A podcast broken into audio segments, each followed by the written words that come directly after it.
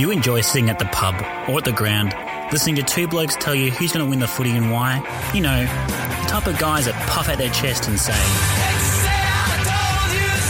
after their obscure multi comes off. Well, if you do, this is the podcast for you.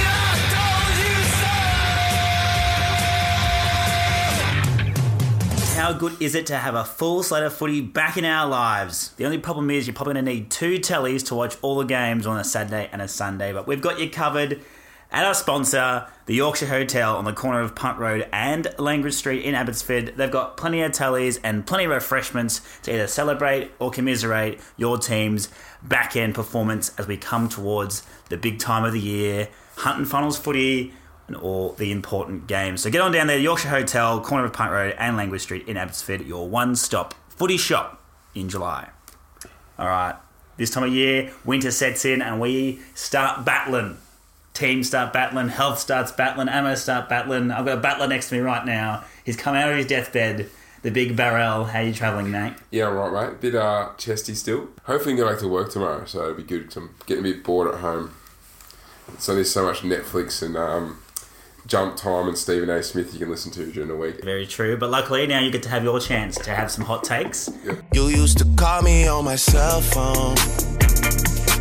Late night when you need my love. Call me on my cell phone.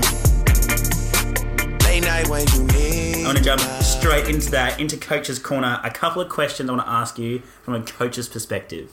So the big Yep. one is that the uh, the doyen of, of uh, AFL media, Mr. Gerard Whateley, is campaigning hard, harder than a politician to get elected, to bring down the score review. Yep. Should we bring down the score review tomorrow? No, no, I should keep it. I know.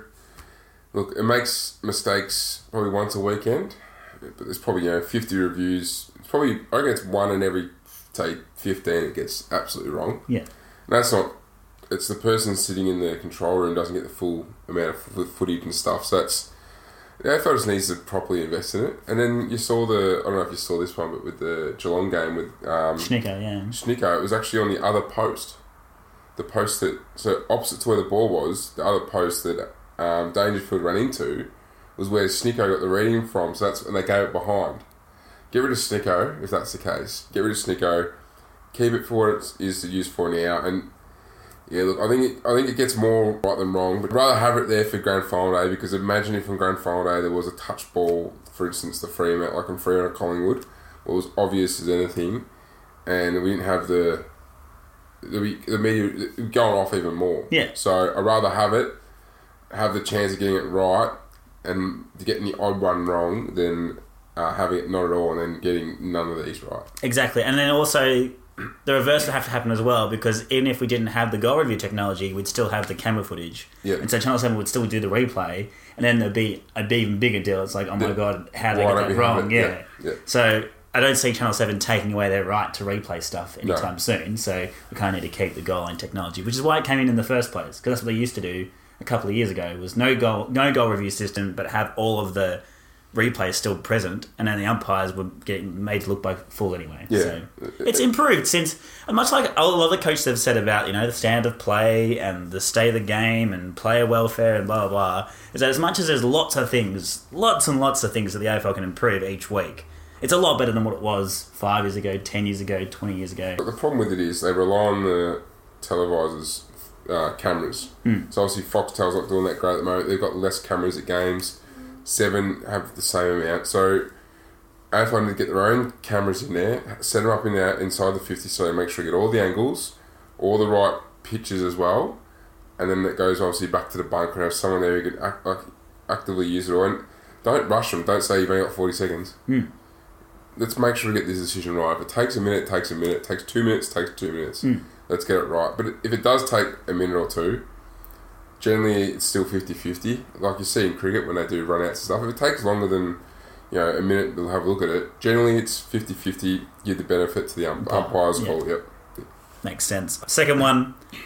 This comes more from like a coaching philosophy. So I very rarely listen to the Monday shows anymore, but I was listening to On the Couch uh, on Monday night, and Gary Lyon came across with this little nugget. So apparently, inside 50 efficiency is down, Yep. and he says it's because teams are targeting the obvious space inside 50. Yeah, they want to defend They want want to defend your entries as opposed to try and maximise the score Yeah, from so them. So, as a coach, would you prefer that your teams are predictable going inside 50 or hitting up the more dangerous space and being a bit more risky? I think what he was talking about was like if you got the ball outside fifty and it's conge- like it's congested, hmm. they always pop it to The hot spot or hot whatever, yeah. So it's about five minutes out from the goal square. A because it can't get spoiled through for a point and then Yeah. kick in, and B it's it's a bit easy to defend. We we try and kick, keep the kick skinny, Yeah. so uh, it's easy to defend that pocket.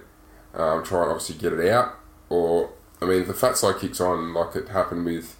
Yes, they were Shanks, but in the Geelong game that he referenced and the Brisbane game Brisbane well. game that he referenced, they were Shanks, but they went to the fat side, and generally, you know, you probably have someone there uh, sitting at the back and it just falls in their lap because the defenders aren't looking for that. They go, all right, it's going to go here.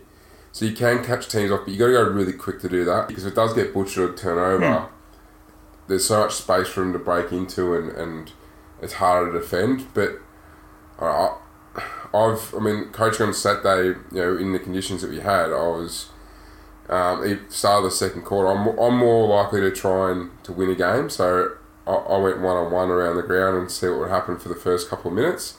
It cost us two goals. I went and put another one behind the footy, where the opposition, because we're kicking with, they had the win, the opposition had the wind.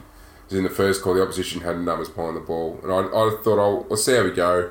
Because you win the ball in the middle, we go forward. We've got six on six, we might win it. You know. Yeah. So yeah, that's my bad. But at the same time, I'm I'm more of the attacking sort of philosophy. I want to be trying to win, seem to win the game, not defend it. Or you know, you can adjust to that. So with those kicks, if it's on and, I, and my, my players think they can get something from it, I'm going to back him in to do it. Yes, you might get cut up the other way, but I'd rather see him take on us trying to score than kicking it to a, the hot spot for say and you know we're not an overly big side in the in the 19 so if we get intercept mark then it's still going to be opposition's ball and they might you know Yeah, spit out the spit fat out side side. anyway. yeah so tr- have a crack and see what happens I don't like the kicks uh, 45 50 metres out to the so to the centre of the corridor Yeah. because they don't come off then you're in big strife but at least if it's you know 20 15 20 metres out you got some chance of Lock still trying to lock it in and uh, even just rolling over and trying to stop them from bringing out the fat side. But yeah, I don't, I don't mind. But yeah, those you kicks think- are shakes. Yeah, but do you think that the AFL media is mature enough then to when if a team did take that advice and went, you know what, no, let's be unpredictable going inside fifty, turns the ball over and gets scored against. Surely that's on on the couch next week. It will be, yeah. So like they just have it both ways. They have they want teams score from turnovers. Like there's Yeah. te- teams score highly from turnovers.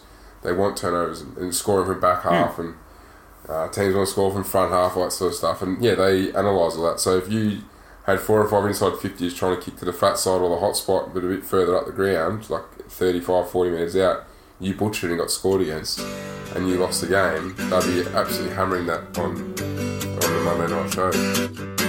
Monday's experts always know what's best, always tell you what you should have done. Monday's experts always know what's cooking, how the game was lost, and how it could have been won. Little side segment here. Do you know the phrase "spill the tea"? No, great, you're on. But sure, you better tell me. Yeah, so spill the tea. We made a reference a couple of episodes ago about how we had a couple of clubs that were on the third date. Yep. So spilling the tea is like date gossip. Oh, so okay, like, yeah. how did, how did the date go? Are we sorted? Do we need to dish them? Yep. Spill the tea. Spill the gossip. So we had two two teams on third dates. One was Freo. One was Brisbane. We'll go through Freo first. So after saying they're on tender hooks and they really need to impress us on their third date, they went ahead and they lost to Melbourne and they lost to Carlton last week. Yep. So simple question: Is it time to ghost Freo? Well, Kane Cornes and myself predicted this. Um, I, I spoke about it that week after they beat us. That we've seen them beat sides previously at JBS and come out and put in stinkers like against Essendon and stuff like that. And they've done it again. And you know, Kane Cornes highlighted a lot, and he's actually copped a bit of shit for it off uh, Rossi Lyon this week. But they got ahead of themselves. They, you know, were being arrogant up and about. Um, then they, after they lost to Melbourne, they blamed their injuries. So instead of saying, "Oh, hang on a minute," you know, we probably should have won the game, we had done this and this better. Um, they blamed the injuries. They had every excuse in the book. They actually remind me a lot of lot about Melbourne. Mm-hmm. Use every other excuse of actually looking at themselves. And on the weekend against Carlton, they were five, six goals up in the first quarter, and they had no reason to lose that game. And somehow that they just got out hunted, out. Yeah, no Cripps, no Curnow. Yeah, like they should not have. Carlton should not have been within a sniff. But it goes back to whether you know you shut out a few of their decent players, especially the outside runners, and they go back to nothing. And their forward line now, uh, you know, without Hogan and out a few others, they're just a bit one dimensional, pretty small. And whether uh, Rossi got that six goals up and went, all right, we're going to go back to defensive style footy, but that allowed Carlton to come back into the game. Yeah, especially over there, like you don't see Fremantle get beaten over there too often. So And not by Carlton. no, but uh, yeah, I, I don't trust them. I haven't all year. On potential and on their list, they should be a top eight side, should be a top six side. But at the moment, uh, They'll all- struggle to make it. they're yeah. Well, now they, they are, especially with some other teams chasing. Like you got Kangaroos in Sydney, possibility. Uh, Western Bulldogs still possibility, and Richmond are coming good. So you know, and I think they got a pretty tough sort of run home. I know they play um, West Coast this week, but you know they got Hawthorn at in the MCG, which you know might be a bit of a struggle for them. Then they got Sydney, so you never know. But uh, for me, I just think yeah, they're done um, finals wise, and maybe even coach wise. Maybe Rossi Lyon is on the move and it's getting out, so they're a bit uh, you know.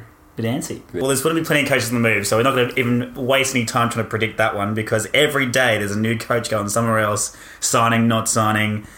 It's it's just chaos. But let's talk about our other third date. That's Brisbane. So now they're at 86% chance of a top eight and 33% chance of top four. And since we said, oh, we're on the precipice, they had a big win against St Kilda, a decent win against Melbourne. But have they actually proven anything? Well, the beaten sides they should be beating. That was a terrible game. Brisbane Melbourne was a shocking game. Yeah, it was. It was, oh, it was disgusting to watch. Melbourne played like something like eight tackles in the second half. I mean, that was probably the way the game was played, but still, like they played, they laid two tackles in the third quarter, uh, and that just explains a lot. And look, I, I rate Brisbane. I still think they're going to be there or thereabouts in the top, or they'll definitely make the top eight. They got a good run home with lots of home games, but I think their their lack of decision making and, and skill sometimes will count against them. And my also big worry is that they got tired before the bye. Openly admitted they got they were tired and ready, you know, for a break. Mm-hmm. That was about round what ten or eleven. So what's going to happen in another five or six weeks with some of these young blokes when they're you know second half of the season? You know, whether they're going to be able to carry on. They probably, like I said, they'll probably make the finals. They'll probably get knocked out in the first week, but they're still going to scare some teams. And you know, this week against GWS is going to be a very very interesting game to watch because they they haven't beaten anyone in the top four yet. Um, they haven't claimed the big scalp. They're going to Canberra against a side who we'll, we'll talk a bit more about soon, but I reckon they're a good chance. Yeah, absolutely. I have as a 50-50 at minimum in the uh, previews, which we'll get to in a moment. Uh, last thing on Brisbane though is, do you think the game style is finals ready yet?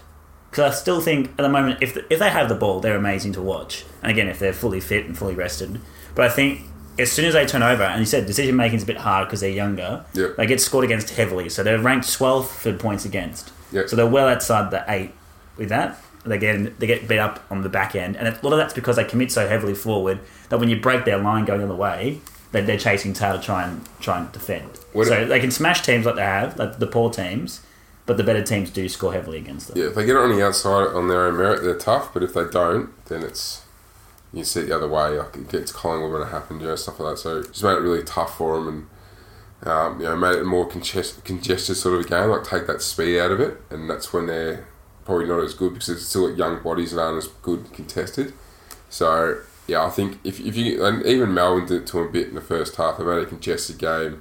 But just Melbourne's poor execution with hands and even them going forward was disgusting. So I just left it um, open for Brisbane to counter attack. And you know, to be fair, Brisbane won the game probably in a fair margin because you know, they should have been up by a lot more. Probably should have won by ten to fifteen goals. But another year with you know good maturity, good development, and hopefully find another big, bigger midfielder that steps up a bit more. Because I think they rely heavily on Zorko and Neale at the moment. I mean, McCluggage just got on the outside. Even Cameron, who hasn't been firing the last few weeks, and Hipwood had to get him going again in the third quarter.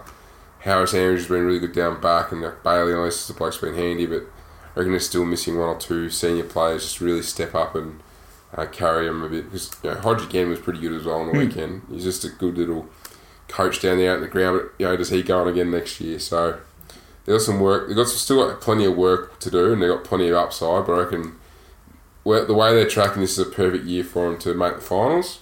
Yeah, gets to know what it feels like. Yeah. Get to know what you need to improve on. and then next year, and then build again. Yeah, I, I think Fagan's a good coach. He's more of a, a player manager, I think, though, and he's got coaches around him that are pretty good tactically and sort that sort of stuff out. And I reckon, yeah, they're on a good, they're on the right progression. Absolutely. All right. So now we've got some trust issues with these three clubs. These are the ones that should be, or say outwardly that they're pointing towards finals, finals Yeah. contention, winning the winning on the big day in September. The first one, however, is Port Adelaide. So now they've slipped to a forty-five percent chance of top four. Their own coach comes out and says, "We're untrustworthy, and we don't know why." Can you help Ken Hinkley answer that question? They've been doing it for oh, since I can remember. I reckon It's three seasons. even yeah, even longer maybe. Like Port kind of remind me a bit of GWS in the way that they got lots of blokes that are very good when it's on their terms, but when it's not on their terms, they don't do the hard work and go both ways. And you know, Motlop's probably a perfect example of that. Um, you know, Ollie Wine's in really really poor form. Is he fit? Um, yeah, probably Boak's the only one that can do it. And even that's why Rockliff got Rockliff got dropped. Mm-hmm. I wasn't doing it both ways, and even going forward, you know, how much pressure does Robbie Gray put on up the ground? That sort of stuff. Does he get back in two way run and defend? I don't think so. You know, their backs are all young as well. They've got a, overall got a, still got a pretty young side, and um, you know, he dropped a lot of experience the other week with Ryder and Rockliff and Sam Powell Pepper and, and Bogue. They didn't have a game, so they obviously stayed out this this game with the weather and stuff. You surely you would have had blokes like Rockliff, Your big bodied yeah, contested guns in there, just holding it together. Really. And as got outplayed by one player, Bontempelli made it look like it was a dry, sunny day in Melbourne, you know, and he was he's an absolute gun. But yeah, was, they got obviously issues with their consistency because of their, I reckon, because they're on the younger side. But having said that, they've been doing it for like four or five years. We've had lots of older players and go through there as well. I just think it's all mental and whether whether Hinkley's the right man for the job. You know, again, he's a very good. You see a lot of young players coming to Port Adelaide and they play really, really well. And I heard Kane Collins again speak about this. He's a really good coach with younger players. Mm-hmm. Whether that message gets old and whether it doesn't flow through the older players as much. I think almost. I think what younger players really enjoy is like the freedom to show uh, like show personality, express yourself is usually Yeah. the term they use. Yeah. But then like after being in the system for a couple of years, express yourself equals almost like a lack of accountability. Yeah. Because once you become a senior player and you're actually in the system, and you know what your own skill set is. Then then, then to win, you need to do all the things that are hard and difficult. Yeah. You you you run both ways. You you're putting your body on the line. You yeah trying to trying to be as competitive as you can be when your body's only seventy percent, Yep. but you're still playing every week. Yep. All that kind of stuff that Port isn't doing because as soon as it gets hard, wet, tricky conditions, real crash in, no Hollywood football, they, they get failed and they get caught out by it. a team that shouldn't be beating Port Adelaide. No, well, you saw against West Coast, they got themselves up and about, and they got over the line. They did the same for Geelong. They set themselves, but they have a big, you know, down the following week. So hmm. this is a team that can't be trusted. And you know, they play Adelaide this week, and I, I bet you they'll come out fired up against. Well, hundred Adelaide. percent because I'm I'm tipping them as to give a little spoiler alert for the for the tips later in the pod. But they win, they lose, they win, they lose, they win, they lose. And The ones they lose are the ones they should win, and the ones they win are the ones they should lose. So It reminds me it's a a showdown. Yeah, It took a long time for Melbourne to win two games in a row. Mm-hmm. Uh, even three games in a row. It took probably it was like years. I think it was. It's because they get ahead. They have one win, and even after like they beat Fremantle, they're all coming out in the media and talking about how good they were going and blah blah. blah. But they fundamentally still play the same game style and get caught up in it. Do the same shit they've been doing all year and it hasn't got them anywhere. Maybe Port's a bit the same. They get a bit ahead of themselves. They play a bit of different footy. They front run, they don't defend as much, and don't do the hard stuff. They, like, they think they beat Geelong. Oh, next week we're playing yeah, doggies. doggies. Like, It'll be a walk in the cup. Yeah, they're park, yeah. yeah. So don't have to put in as much effort, kind of thing. But yeah, they've been up and down for a long time, and I'll probably tip this week as well because I don't rate Adelaide, and Port probably bringing some senior experience. They've been uh, under the pump all week, so I expect them to bounce back. So Another team that's very similar is GWS. So they're a 73% chance to finish top four. My question is around their flag potential, and it's going to sound really harsh and very Keynes Cornsy, but are the Giants too arrogant to win a flag? And I'll back this up with stats. So they had 70 clangers, which is 21 more than Eston on the weekend, which is just a prime candidacy for Hollywood football. That's all we're talking about, like the entry kicks. Yep. They were taking short, 25 metre kicks into the corridor, coughing up to Eston. And it's like, why are you doing that? To like, fair, Essendon were butchering it going inside 50 as well. Oh, absolutely, but Essendon aren't going to win a premiership this year, No, and the, no. and the Giants should be, No. and the Giants should be smarter to know it's not on. Get it in, lock it in, score it out of the stoppage. That's what good teams do. The second one is is they got out tackled by twenty two, Yeah. and they didn't have didn't have possession dominance because they were coughing it up. So they weren't tackling when they would they cough it up and they wouldn't care. They was like just looks to be a lack of care about when you make a mistake. That's the thing you first teach kids is that if you make a mistake, doesn't matter. Just make sure you're the bloke that chases back. And then the third one is where they concede. So seventy five percent of their goals conceded in the Essendon game were in the corridor, and they ranked fourteenth for opposition conversion rates. So again, it's like someone else's. It's always someone else's job.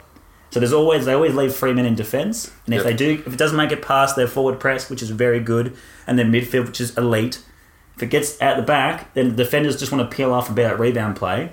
But if there's spare men, then they get found out, and it, that, and you saw it happen, and that's why they lost that game. Well, part of the reason why they lost that game, Yeah, there's a few things that didn't go their way as well. I mean, umpiring stuff was pretty pretty horrendous. ordinary, yeah. ordinary, but I think for me, GWS, uh, they, they, they're a pretty boy side. Hmm. They're that side that thinks they're better. When I say lip off it, you hear about teams saying they're very, very lippy on the field, very, very ahead of themselves, very arrogant, and sometimes it reflects in their footy. And especially their four line. You look at their four line, not many of them lay tackles, not many of them put frontal pressure on. You got your big spearhead down there, uh, Jeremy Cameron, who's on a big, big money. Know, he played, I think he laid two or three tackles last week. He averages like one tackle a game. So that's not good enough from your big key four. When you're under the pump and you need the ball to be you know, stuck in there and, and puts a bit of pressure on. And then he, he had two or three contested possessions. Again, so he's a big key four and needs to get up the ground, work harder. And they showed footage again the other night of him as well. Uh, and he's just, the ball's out of his five metre area and he stops. It was almost like Lynch was doing a bit the other week with, with against um, Geelong when he just the ball wasn't in his vicinity, so he just went, oh, I'm not moving. And I was questioning whether he should be playing because he looks, you know, injured and cooked with his knee. You know, Cameron just almost has that care factor. He doesn't care. I bet he gets suspended next week or two because if you can look over uh, His history, his history, he has he has a flat period where he doesn't do anything. GWS start losing a few games, so he gets suspended because he gets frustrated, probably because he's not get hit, getting hit lace out. And you know, Finlayson's the same. He goes missing. Himmelberg's probably the only reliable forward in that forward line. It has a red hot crack, and and their midfielders are the same. Their midfielders are all, and Collingwood's a bit the same as well at the moment, which I was going to talk about. Both of them have insane midfields. But there's no one in there doing the, the grunt work, the dog work. You know, Brayden Sier come in for Collingwood the last few weeks, and he's, to be fair, he's a bit, a bit off the pace, whether he's carrying a niggle or whatever. And, you know, he's also been knocked out and stuff, but he looked a bit off the place, off pace, and he was the one last year that for us when he was in the team did a bit of the grunt work and made it, you know, allowed our outside mids and other mids to get off the chain a bit. GWS don't have that. They've got no Ward. He's out injured. Um, you look at all their other midfielders. They're all look at me. I'm pretty. You know, Kelly gets the outside. Kingsley goes a gun, tries to do everything. You know, Taranto's more your outside, but gets forward. So and you know Whitfield comes in this week and he's elite kicking and elite. He's a smart decision maker, but again he gets up the outside. So you just wonder when teams like North Melbourne who put 'em under the pump for that whole game, but then just ran out of you know outside uh, when when GWS finally got outside, they just ran out of puff. Essendon could go with him for that because Essendon loved it on the outside. So yeah, for me, I just think they're they just don't want to get. We've spoken about it for years since we've been doing this podcast. I reckon we've spoken about GWS and just the fact they lack that blue collar. They want to. And They, had it this year with De Boer, and they made, they actually looked unstoppable when he was when he when yeah, he he's out for eight weeks. Yeah, it's me. So when he's there laying the tag, it wasn't really the attack. It's just that grunt work. Yeah. He'd, he'd body someone off the ball, create the space, lay a tackle, do all the do all the work that no one else want to do. And when you have him and Warden there, then they just paper over all the cracks. Because Yeah. then then the Hollywood boys can be Hollywood boys. Reed, Reed's the only one that plays in that team that I reckon would run through a, a brick wall for to oh, win. Mummy. Mummy would, but even Mummy's He run he runs through brick walls for fun though. He's struggling to get around the ground a bit though. Yeah. Um, but Reed, like Reed, is literally his story. He just he would run through a brick wall, make sure that team wins. I reckon if you put twenty to him there and said you got to run through that for us to get a grand final win, there'd be a few blokes there who go, no, you know what, I'm not doing it. And it even shows, say, with Matthews, their CEO or footy manager, whatever the hell he does up there, Giving Treloar away. giving Treloar like, well, hang on a minute, mate. He has he, he left his play the grand final. He's been pretty successful. What has GWS done? They've made a couple of prelims. with all the concessions they get given, and even when they lose players like Treloar and your Shields and those sorts of guys, they're getting two first round picks back. Plus, they got the academy that they're going to, you know, spare me. Last one, and it's the uh, elephant in the room. The big pies. You did predict this last week. You were concerned about coming into the Dogs game. You were concerned coming into the North game. So now you're down to a 68% chance of the top four. You're probably the team if one had to miss at the moment. It's either you or the Giants. Buck said he was embarrassed. A, were you embarrassed? Do you think the players were embarrassed? Is there a chance of responding? And B, what's the actual problem? Because then, again, as I said, I watched on the couch, I watched a couple of other Monday night shows, and everyone started digging through all these stats. And the problem I have about the Monday night shows are, is that you can get all the stats, and then you can retrofit them to fit your story. Yep. So when they say, oh, they've changed his game style, and they're doing this more, and they're going slower, and blah, blah, blah, well, no, that's the whole league. All the rules changed this year to last year, so everyone's playing different style football. Yeah. And they're saying in one breath, oh, Collingwood are taking too many marks and playing too slowly. Then the next breath, oh, how great is it that West Coast and Geelong are playing tempo football? Yeah. That's not. What's the issue? What's the actual issue? You watch Collingwood more than anyone else. Yep. Well, I can tell you what the issue is. We've got no one on the inside winning the footy for us. And when teams hunt us, we're a bit. Bit found out a bit around the contested footy and the secondary contested, contested footy. At the moment, we're trying to score from the back half, I think, to allow for that because we are missing that inside mid. And Taylor Adams is probably crucial to coming back now and staying fit with Brayden Sier. Brayden Sier Beam's obviously done for the year. Our four line isn't as functional now because we've got a few injuries, and Cox will take a few more games to warm up into it. Um, we're going to play Quaynor this week, which is great, you know. But even he missed last week with a little groin niggle. But if you go through our injury list, and not once have we ever blamed our injury list. Hmm. We made the grand final with a similar injury list last year. We're still sitting second on the ladder. Do you remember a few weeks ago, and I was the one that stuck up for West Coast when this happened, and you can go back and find it. They had that little form slump at the start of the year. Everyone was writing them off, and I said, bef- I said that after their second loss, with the fixture they've got, they'll still be in the top four by the bye week, and they won't lose another game. I reckon they did that. Basically, yeah. Yeah. So every team, especially in the top four, and Geelong haven't had it yet, which, which I can't wait for to in finals. Every team has their little form slump. You know, obviously GWS, they have their form slumps every two or three weeks. They lose two games, they should win. Collingwood's having it now. We've, we've managed to win games still. So obviously Fremantle outplayed us. We nearly stuck that one in. Arguably a goal decision our way. You know, we knocked off the doggies last week when we shouldn't have. Uh, and North Melbourne, who all the other coaches are saying they're the toughest team to play, the most physical team to play, and I reckon we rocked up not expecting it, oh, expecting it a bit, but expecting to just get the W, and they absolutely smashed us. And Buckley's come out and had a crack at them, and I, I expect us to bounce back this week. But you look at our injury list; there's 11 blokes on this injury list that walk straight into that. side. Mm, absolutely, yeah. No other team in the comp, apart from probably Richmond, could say that.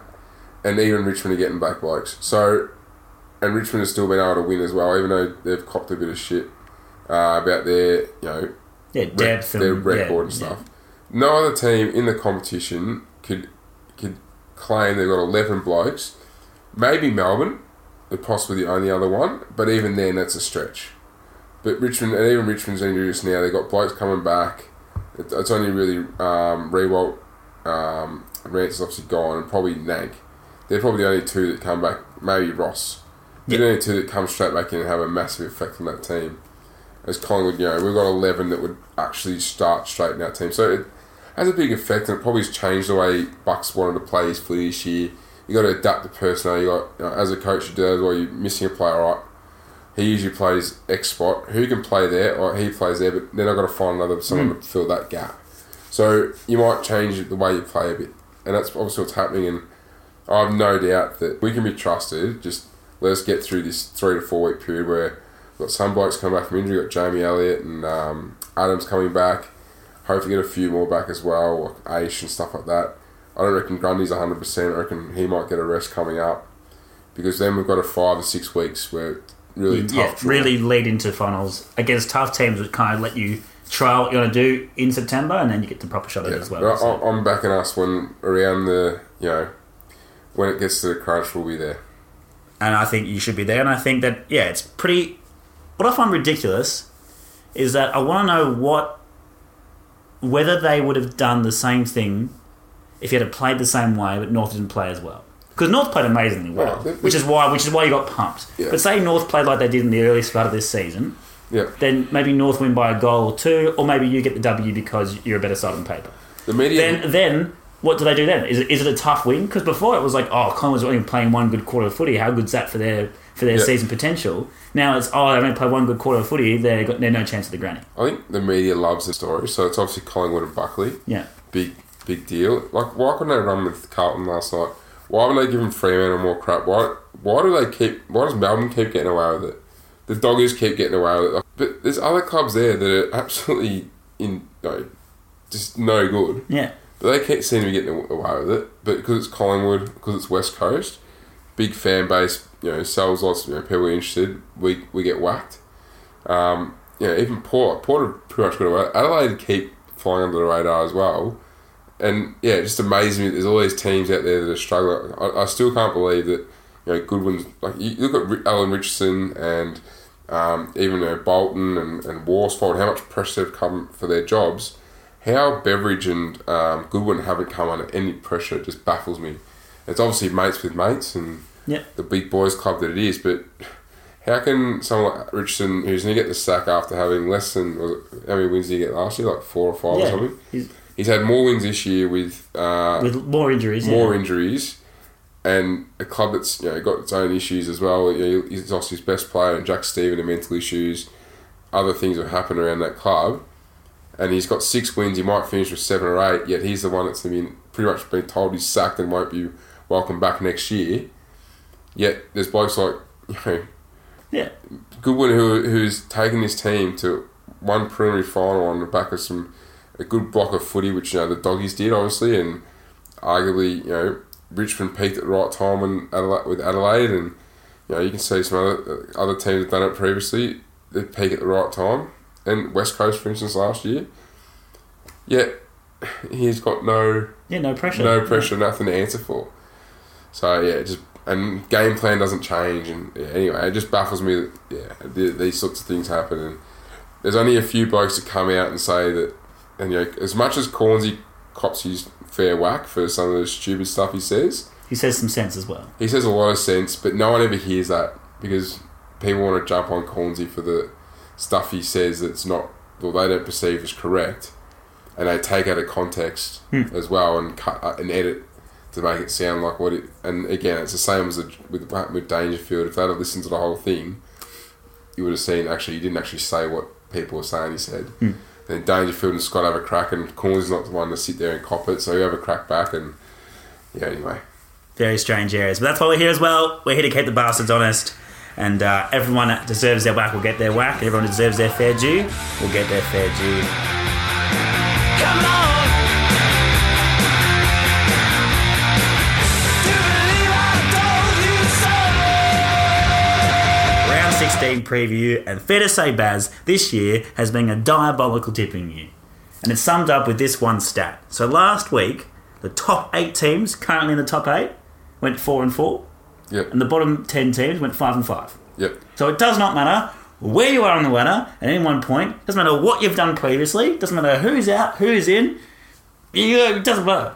It's just basically you might as well just t- toss a coin nine times, and tip that way. But we'll keep on fronting up, and we'll keep on having a crack. So upset alerts, there are plenty this week, and I've just penciled this one in because um, we're all a bit concerned about Collingwood. So Friday night it starts. Hawthorn two dollars seventy five outsiders. Collingwood $1.41 favourites at the MCG.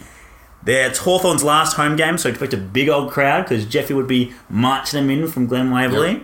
Uh, 16 and a half's the line, 158 is the total overs unders.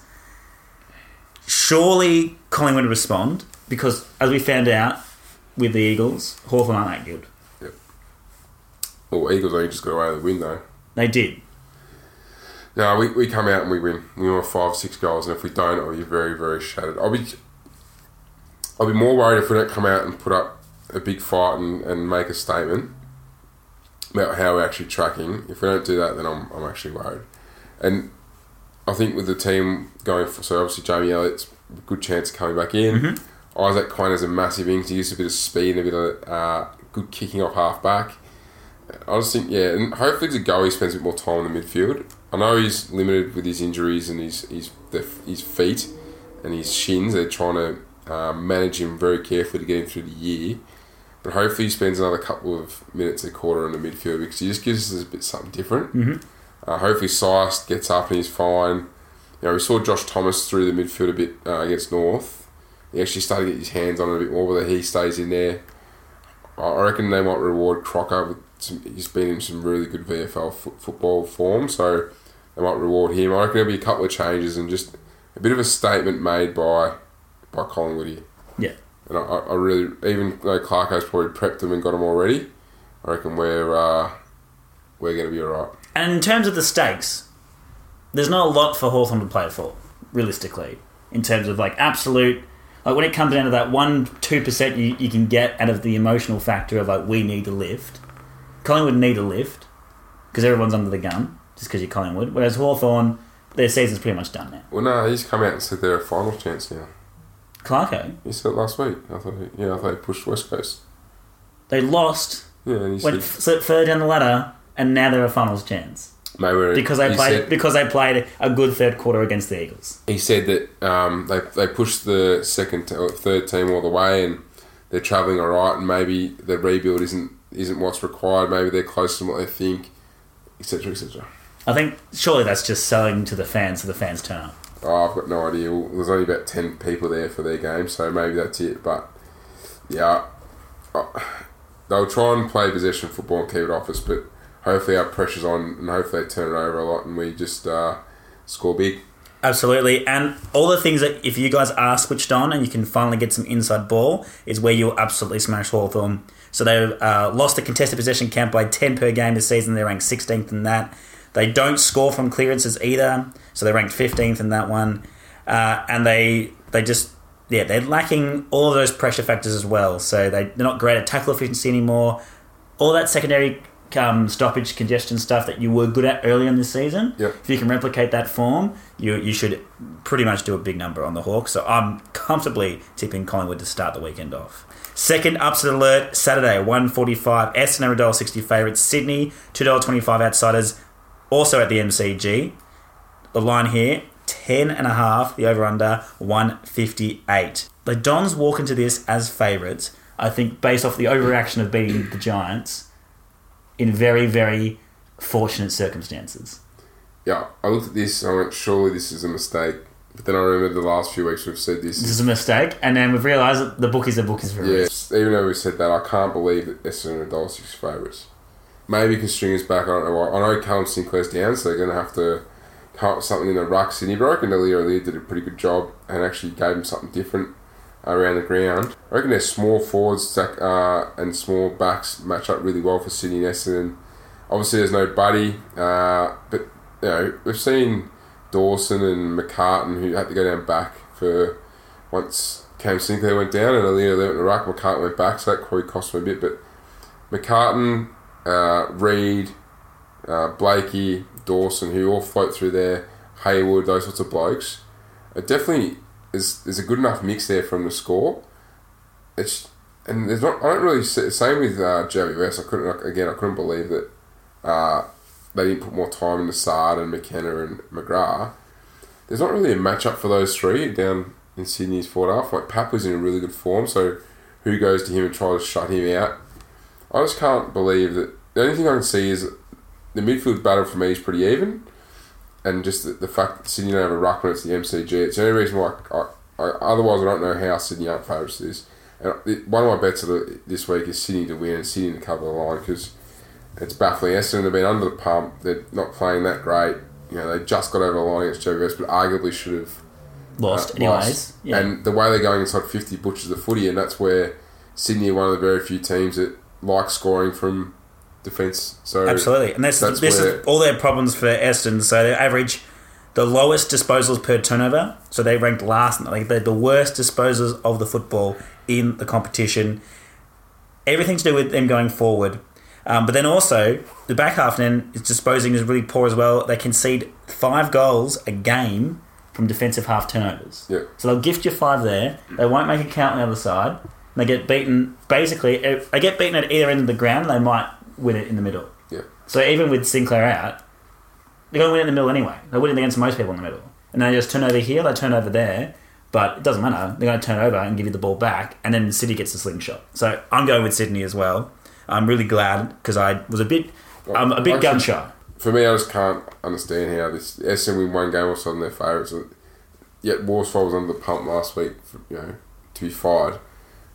Yeah, baffling, and yeah, I'd, I'll be taking Sydney to win. Will you be taking Sydney to make finals? They've gone six from seven now. Yeah, uh, not yet. They're getting close. Getting close. They've got a pretty good run home. They do. Just saying that was one of the hot takes before the buy. Yeah. Got scoffed at. And they did what I said they're going to do. 'Cause that's what Sydney does. I don't reckon they want to make finals. Probably not, but they're going to accidentally fall in there at this rate. Yeah, I know. I reckon they want to miss just to give everyone a break.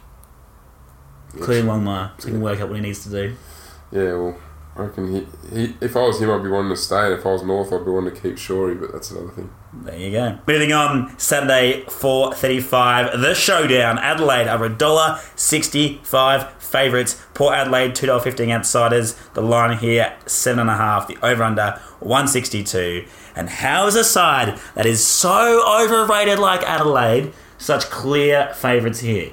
Again, I don't want to say the bookies get it wrong, because every time I've said that this year, I've got it wrong. So perhaps I got it right. But on on matchups, if Port turns up like they turned up against Geelong, they smash Adelaide because Adelaide is no good. I reckon they've they've stuck with Adelaide because they're more trustworthy than Port. But which Adelaide, are. Adelaide are like like really cheap white bread. It'll do a job, Yeah, but it falls apart under pressure. It does. So if they can bring the pressure they brought against West Coast and Geelong earlier in the season, they absolutely smash Adelaide. And, it, and, and all their metrics base up because Adelaide suffer under pressure. They suffer getting away from the contest. And that's where that's where Port Adelaide can be elite. Can though. Not will, it's only a can. Yeah, if they turn up and play the footy we know they can play, they should win because they're better than Adelaide. But will that happen? That's the other thing. We can't trust them But I can trust Adelaide to be poor. Or to be average. to be average. Yeah, I, will just I, for betting perspective, I'll be tipping Port. Me wrong. Yeah. But from a playing perspective, I won't touch this game with a 90 foot barge pole hmm. because it's just one of those games. I, I don't know, you know what the, if it's wet, I reckon it brings Adelaide into the game a bit more, but I don't know what the weather's gonna be like. But for me, I just if Port are, are serious and, and with all the shit they've copped this week, they're, they're to rock up and be real hungry and ready to play. And I think that's what it is. And I reckon Charlie Dixon's just priming himself for a big game, and this might be the game where he sets himself. Because Charlie Dixon is just in his third game back now. He started getting the, the little groove for it. He's a big, angry man. He's a big presence in that four line, and I reckon he's the one that, yeah, he could make a big difference. And obviously Daniel Talia probably playing him, but yeah, Big Dick O, could be the man. I'll give you a bet though.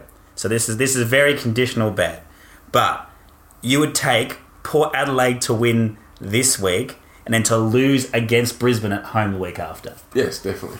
That'll That's, that's, have it, that's yeah. the, if wants a little play action, a little Yeah. five, little ten dollar bet. That's definitely what you do. I'll be paying around about you know sixes probably. So cash in on that, but leave that solo game alone because there's no way you can trust Port Adelaide to turn up. But if they do, they will beat Adelaide. All right, Sunday one ten. I cannot believe I'm going to say this, but Carlton. $2.90 outsiders against Melbourne, $1.40 favourites at the MCG. The line here is 16.5, the over under 155. I really, really, really want to tip the Blues, Baz, so talk me out of it, please. What if I want to tip the Blues? Well, then we're tipping the Blues. Oh, that's really scary, isn't it? Okay, you can't tip Melbourne. We can't. They were, they were terrible against Brisbane. Like, terrible. And then they were, they were average against a very poor Freo side. And they're no good. Well, do you know who, the only thing is Carl, So did my concern here is did Carlton spend their emotional, you know, big game, their Mighty Ducks moment for the season against Freo last week? Well, my, my my concern is where does Carlton scoring come from with no McKay or Curnow? They don't need scoring to beat Melbourne. They only scored ten goals a game anyway. Because the number one forward's going to be McGovern. Yeah, Now, one thing you can rely on a little bit with Melbourne is they've got some good defenders for key tools. yep.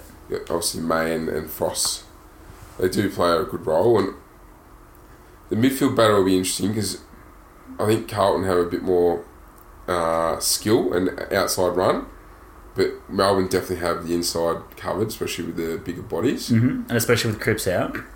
And then you got the four line of Melbourne, which is non-existent, versus the back line of Carlton, which is pretty handy. You know, you've obviously got um, Simpson back there, and um, And they've kept good sides to low scores. yeah, they have, and you know they got Weitering as well and stuff like that. They got some good backs and Plowman and those sorts of guys who do a job. And yeah, I don't know. I, can't. You can't trust Melbourne. They should be winning this, but at the same time, Carlton have played some decent footy last few weeks, and you think, well, the only reason I'm tipping Melbourne is I just think the maturity of Melbourne. It hurts me to say, even though that Gorney's out, I think Braydon Preuss is going to come in and be a big difference. He's a physical, intimidating sort of player who might just give him a bit bit of a different edge. I reckon. Surely, um, Goodwin said, "Oh, let's just throw the and just play a bit more football. Just do what, do what Shaw and Teague have done at their clubs. isn't Melbourne's problem they're playing too much football? no, they're trying to flick it on too much, trying to use too much handball and go too quick. Just slow it hmm. down a bit. Yeah, but that's the opposite to what Teague and Shaw are doing. Teague and Shaw No, are saying Teague- they're getting the shackles off. Yeah, but they're getting the shackles off and just top, right, saying, all right, then run out there. I want you to bring effort, bring intensity, lay plenty of tackles, hit hard, hmm. but just play football. Just play. You stick to your positions and just play football. I'm going to play you in your best positions. That's why Murphy's going back in the midfield, Curnow's going back in the midfield, and the other Curnow's been playing a lot deeper. I'm going to let you play your positions. Let's, so let's just throw, so, throw so yeah, so they've done that, and you reckon that this week, for some unknown reason, after a whole two-year sample size of Goodwin doing exactly the same thing week in week out, regardless of result, this week's going to be the week that he decides to not overuse the footy and to just hit up a lead inside 50. And they're going to turn around that inside 50 abhorrency efficiency rate. If they don't, they lose to Carlton. He will be under the pump. but why would like why would he change now? Because hopefully someone said, "Oh, you're you're fucking Would- wrong." But yeah, but wouldn't they just say, "Well, we're better than Carlton, so we don't rate them. We're going to play exactly the same way." If way." he plays that same way, I They're going to get beaten. That's They'll why we're going to tip Carlton. Nah, with I can't. Got to tip. Got to tip Melbourne. I'm, I'm, I'm going to wait till teams. I'm going to give myself as long as possible because, if and you know, that's and part of it is just because I hate Melbourne now. But what I hate more than hating Melbourne just by itself is having to trust Melbourne, having to sit there on a Sunday and watch Melbourne play and be like, I know you're going to let me down. I'll, t- I'll tell you one thing you can back in is the unders. It'll be a bloody low scoring game because Carlton don't have any real good forwards that kick goals, and when they've kicked scores, you have relied on Curnow and Makata to kick a bag, and Melbourne's forward line explains itself. And I reckon this will be a perfect game for you. Uh, 70 to 75 to 86 sort of or 61 and 75. Uh, one team's going to get 61 75, the other team's probably get 76 to 80. So it might do both. At the moment, I reckon, yeah, just go unders because I reckon it's go unders. I'm pretty sure it's going to be wet Sunday as well. So It's July in Melbourne, so Yeah. even if it's not wet, wet, it's going to be cold. On to our 50-50 pick, as we mentioned before in the uh, preamble chat. Sunday, 4.40. The Giants are $1.38 favourites against Brisbane, who are $3 outsiders. And it's a, a three-goal line and an over-under of 164. Now, again, it's all about trust at the moment, and we can't really trust either of these two sides. Do we, do we trust the Giants to rate Brisbane? Would they see Brisbane as a threat? That's my first trustworthy question. I got one for Brisbane as well. I think they would, yes. So if that's the case, then they show up. If they put in all of the stuff that they don't usually against the poorer teams, then they beat Brisbane because then Brisbane's forced to making turnovers, and we've seen that happen already. And we've seen at Brisbane when they travel, they're not quite as good as when they're at home. Yeah, they're not as good. They're not as good on travel, and they're not very good with disposal of football, especially in the forward half. And that's where I reckon GWS will get it. Hmm. I reckon they'll get them on the counter. On the outside, just being too clean, too skillful, And too fast. you know, if Whitfield does come back in, which is a high chance, then I mean he won't be great first up, but he'll still be pretty elite. Um, and a few of the other ball users as well will just cut him open, and that's that's my worry. My only thing I'm thinking of is if it is a shootout and it does go end to end, it just really brings Brisbane into the game, and they actually probably want a scalp. So they haven't got a scalp yet this year. Um, but just you look at them play last week, and you just go, well, how can I tip Brisbane? Even though GWS got done against Essendon, back in GWS, and again they copped a bit of flack over the weekend.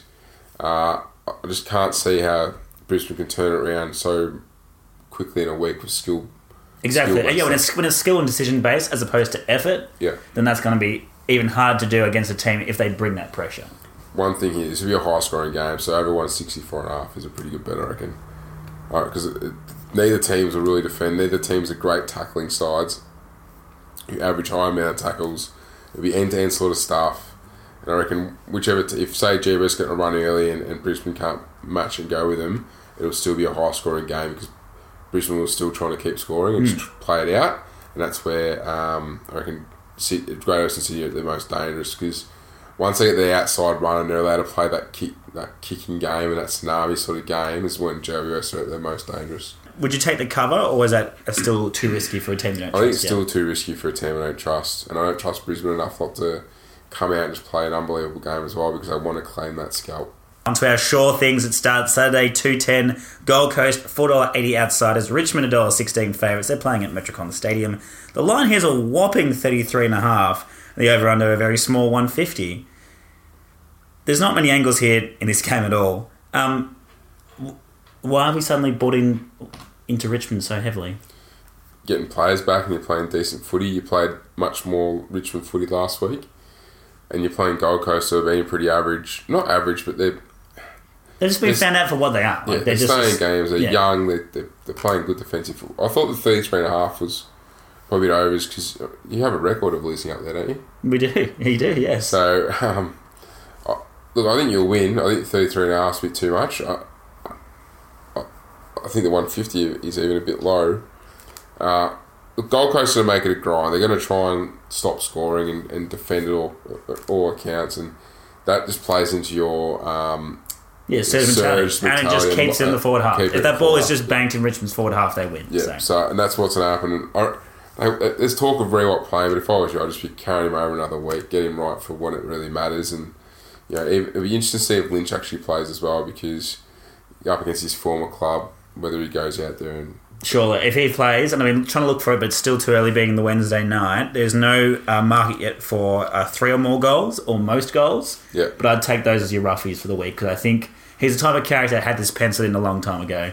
yeah, Uh, I likes to prove a point. And this sort of sort of shows where Richmond's at. If someone like Sydney Stack can go forward and kick four, uh, Chol did a great job. So it, yeah, again, it shows you do have good depth because if Nate comes back, Chol misses out, you know, Riewoldt comes back in, all this sort of stuff. You know, Bolt is already out. So yeah, there's lots of things that uh, play in Richmond's hands for the rest of the season, but they're not.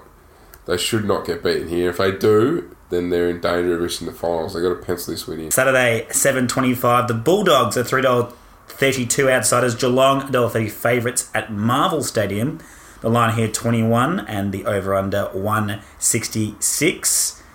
Now the doggies have claimed a couple of scalps. Doggies uh, did take offence at Buck saying that they uh, that the Pies played their worst game against the doggies. Yeah, that's the not. A, doggies said actually no, that was due to us. Us being you know aggressive and tough and hard to play against. That's because Beveridge doesn't like Buckley, um, and Buckley doesn't like Beveridge, which is fine because I don't like Beveridge either. But anyway, um, So, only reason why I don't think Geelong do a number on the Dogs is because it's at Marvel. yeah, Marvel Stadium. But yep, yep, the biggest thing for Western Bulls is Caleb Daniel's out. Yeah, he is their man. They go through a lot in defensive 50 and mm-hmm. out, coming outside fifty. He's their main kicker. That's a big. Someone who does that week in week out. If you watch a lot of Western Bulldogs, he is the one they go. They look to go to a lot. So with him out, who is the man that takes up that responsibility, and does he know the role as well what Caleb Daniel does? And that's a big problem, especially when you get the ball inside your forward fifty and you're trying to uh, exit it, and you've got the forward pressure of Geelong, which they're bringing, and all of a sudden you turn around and go, "Where's little Caleb Daniel? He's hiding in someone's back pocket." and he's not there, and all of a sudden you got to, yeah, you got to make another decision. It's a big, big change to. It's Well, 100% it is, and the stats back you up there as well, which is a great pickup by you. So the Bulldogs launch a score from 14% of their chains inside defensive 50, ranked number one in the competition. They average 26 points from the defensive half intercept possessions, ranked number one in the competition. So yeah, how do they score without Daniel? That is basically because he's the he's the, he's the Bulldogs. He's, he's a 30 to 40 metre kick. He, he's very accurate, very clean, good decision maker. And that's why he gets, you know, 20, 25 kicks a week.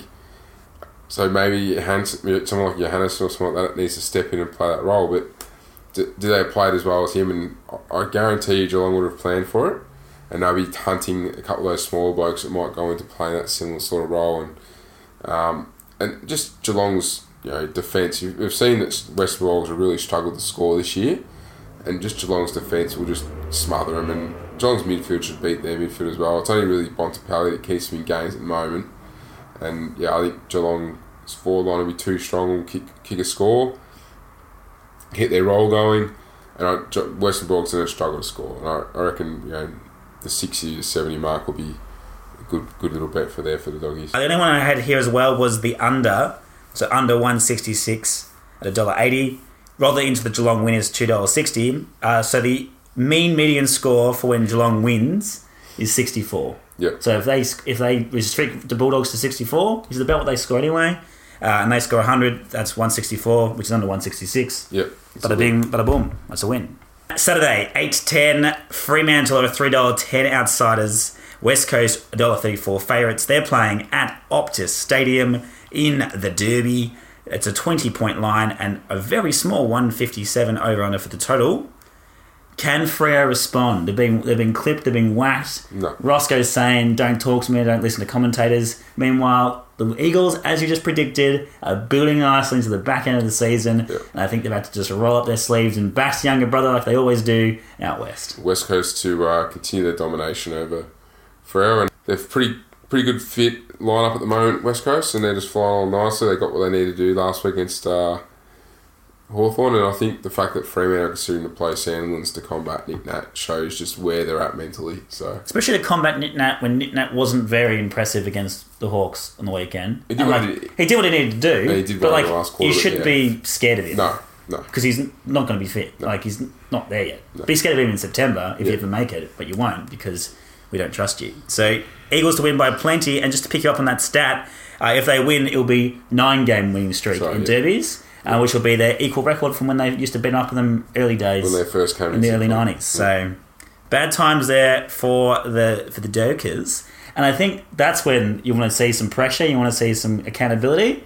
Watch the little furnace turn up on the Dockers Yes, uh, once they lose a derby by plenty. if they, uh, they they generally make it close to dar- the derbies or derbies, but Yeah. Yeah, I reckon if if Freo get thumped here, it could be interesting to see what happens during the week. But especially after the last couple of games they've had. But yeah, I just think West Coast too good. Oh wow, what a game! And then Sunday, 3.20, North Melbourne are becoming the North Hobart Kangaroos. Off to Blundstone Arena. They're $1.28 favourites against St Kilda, who are $3.60 outsiders. The line here is 24. Apparently, this is an absolute sure thing, pun intended. Four goal margin, the over under 163. So we've completely sold all our stocks in St Kilda, apparently, as the football football world. Well, Richo, Richo's not there next year, so he, he knows that. The players pretty much know it, and that's why you're getting the performances you're getting. And I, I don't know why I said. I said a couple weeks ago they get thumped and they cut the losses, and they've been thumped last two weeks. And if they get thumped down here, it definitely won't be their next next game. So North will win. They'll win pretty comfortably. Um, if they don't, then Rhyce Shaw's honeymoon's over, and we'll be to see he responds to that. But yep, Northwind. Double your money and make it stack. I'm on to the next one. On to the next. I'm on to the next one. On to the next. I'm on to the next one. On to the next. I'm on to the next one. On to the next. Hold up. Hey. Somebody bring me back some money, please. Everyone's favourite segment of the podcast, Money Making Time, our round 16 feature bets. First question, Baz. Are you continuing with essentially the endless cause of a belting to nothing when it comes to the Carlton Gold Coast pledge Yes. of 61 to 75? I said I'm doing it all year. Might as well stick it out. Stick Alright. fat. We've only got what ten weeks to go. We'll be fine. 10 weeks to go. We've still got 10% return on investment. Gold Coast, $3.40 for 61 to 75 this week. Carlton, $2.80 against Melbourne, 61 to 75. But that's definitely buyer beware. All right, talk us through your bets for the weekend, Baz. Uh, two best bets, definitely Sydney. They should be a lot shorter than that and good. That's that, that's good enough for me. I reckon two dollars twenty five, and then the under total match points in the Carlton Melbourne game. That's gonna be a horrible game to watch. It's gonna be wet on Sunday, and yeah, just a yuck game. So it'll be under.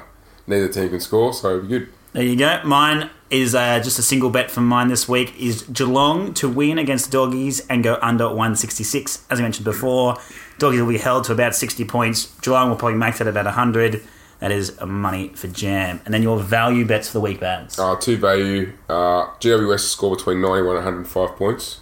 So I feel it's going to be a bit of a shootout. They're going to score a lot of points. And then Collingwood to win between 20 and 39. I reckon that five goal margin is about spot on for the Pies.